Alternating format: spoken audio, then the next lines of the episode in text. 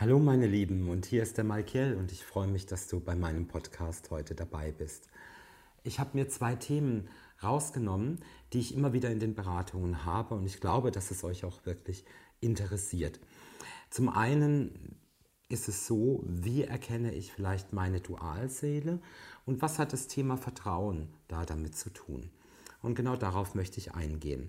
Denn eine Dualseele ist eine Seele auf zwei Körper verteilt. Dabei trägt jeder Körper die jeweilige entgegengesetzte Energie in sich, so dass sie sich anziehen wie ein Magnet.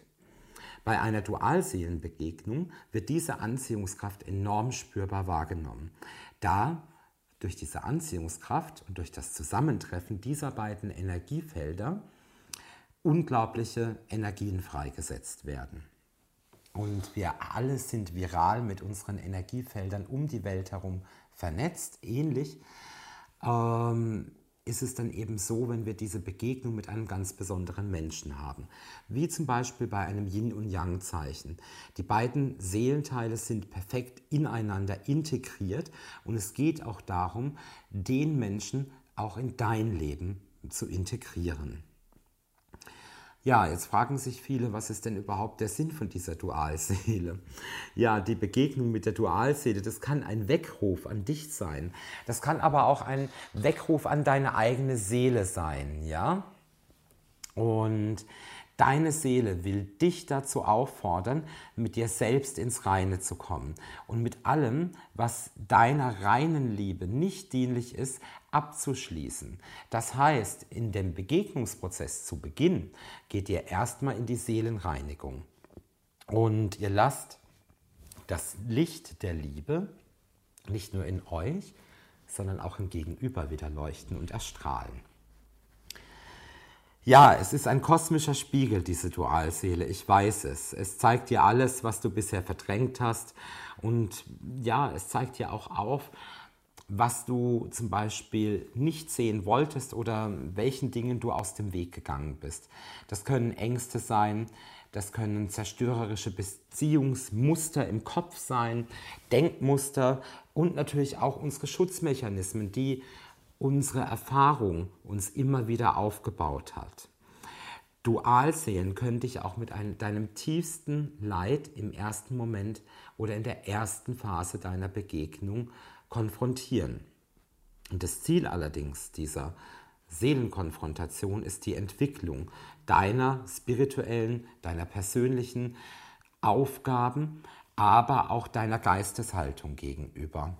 Das höchste Ziel ist es, dass du lernst, bedingungslos zu lieben. Dein Dualpartner, der wird dich lehren, dich selbst vollkommen anzunehmen und in Frieden mit dir zu sein. Am Ende wirst du dann auch wirklich in deiner eigenen Realität akzeptieren, statt Bedingungen an sie zu stellen. Und diese Akzeptanz schafft wiederum das Vertrauen, auf das ich gleich nochmal eingehen werde. Ja, wie erkennst du jetzt deinen Dualseelenpartner oder deinen Dualpartner, ja? Und vielmehr ist die Begegnung für dich zum richtigen Zeitpunkt am richtigen Ort vorgesehen? Steht es in deinem Seelenplan? Das kann man natürlich gerne mit mir in der Beratung, ähm, in einem One-to-One-Gespräch sehr gut erörtern und herausfinden. Und meistens ist es so, dass es ein Feuer der Leidenschaft erstmal auslöst, wenn du ihm begegnest, ja? Diese tiefe Verbundenheit, du erkennst dich in ihm auch wieder selbst. Das heißt, euch verbindet dieser unglaubliche Magnetismus. Und dieses einzigartige Gefühl, was entsteht, und dann noch die Emotion, die dazu entsteht, das kann natürlich der Verstand erstmal nur ein bisschen schwer verarbeiten, aber es ist ein ungemeines Phänomen und dadurch, dass natürlich hier auch deine Erfahrung aus der Vergangenheit erstmal wieder mit hochkocht, kann es sein, dass in dieser ersten Phase der Begegnung erstmal eine, wiederum eine Distanz geschaffen wird, trotz dieser starken Anbindung. Und eine Dualseele oder eine Dualpartnerschaft bringt uns immer wieder an unsere eigenen Grenzen. Also du wirst immer wieder gefordert, um letztlich durch diese unsagbar kosmische, einzigartige Vereinigung über dich selbst hinauswachsen zu können. Und das ist das Tolle. Ne? Nur, es kann eben mit einer prüfungsreichen Situation beginnen. Und da ist es wichtig, dass wir in der Basis das Vertrauen wieder aktivieren. Und Urvertrauen und Vertrauen kommt in erster Linie von Geduld. Ich weiß, das wollt ihr überhaupt nicht hören, das Wort, ich weiß es.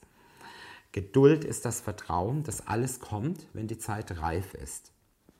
Der Grad deines Urvertrauens ähm, wird bestimmt von deiner eigenen Einsicht. Das heißt auch nochmal den Blickwinkel auf sich selber verändern oder mal gute Freunde fragen, wie nimmst du mich eigentlich wahr in der und der Situation? Und natürlich basiert dieses Urvertrauen auf die Dinge, die wir natürlich in den ersten Lebensjahren gelernt haben. Moral, Anstand, Freundschaft, Manieren, Liebe, Respekt, der Charakter und natürlich ist es so, dass dieses Vertrauen im Laufe unseres Lebenswegs immer wieder harten Prüfungen unterlegen ist. Das heißt, dass wir ähm, wirklich immer wieder den Blickwinkel auf uns selber verändern müssen, die in die Ruhe, in den Einklang mit uns selber, Körper, Geist und Seele kommen müssen, in die Akzeptanz.